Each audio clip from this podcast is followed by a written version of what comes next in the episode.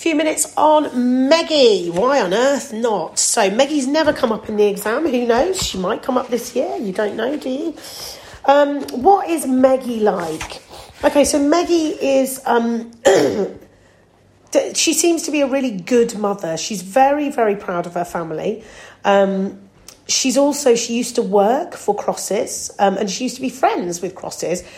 And the fact that she no longer works um, for Mrs. Hadley seems to be a bit of a sore point with her. She doesn't seem to enjoy that at all, um, and, and she's not very happy about it. She is she really sticks up for what is right. She is a pacifist, um, I think. That's, that's me saying that. She's certainly disgusted with everything that the Liberation Militia do.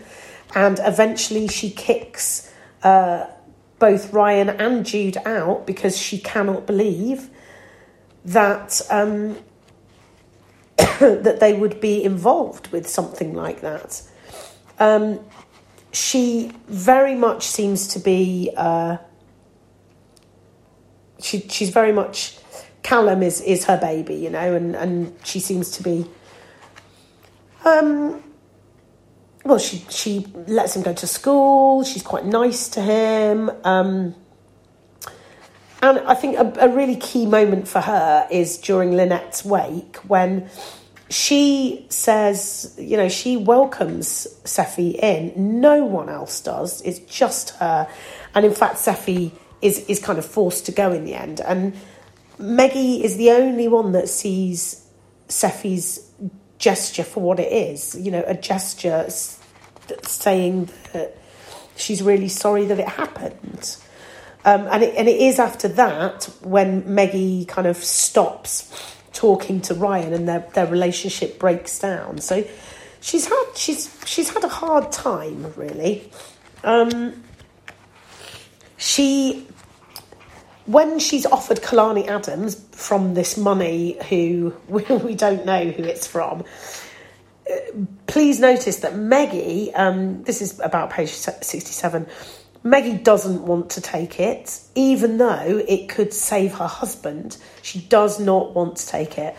Again, she she's got a really strong moral com- compass, has Meggie, massively strong moral compass, and she thinks uh, that they shouldn't take it, and it's actually um, Callum that persuades her that, that it's okay to do that. Um, she does go to watch uh, her husband being killed, which is brave. Um, oh no, she doesn't. Wait there. Oh, I'm getting confused.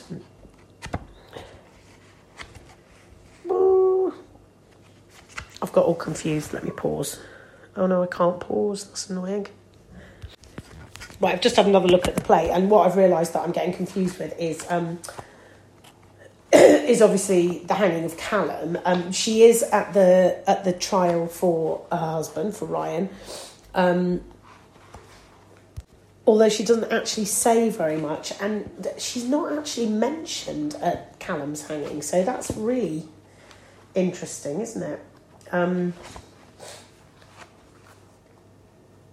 very odd that I think the last time we see her is on page ninety-eight which is when Sarah arrives with the letter that never gets to him, um, which is where it all goes a bit Romeo and Juliet. So yeah, she she becomes not very not very important at the end, and after being really important, so that's quite interesting. Um, but maybe that's because you know it's it's later and this is epic theatre, so you know they've grown up and um, Callum's a bit older, so yeah. So uh, passionate, fair, doesn't want to do anything the wrong way, loves her son very, very much. Um, all good.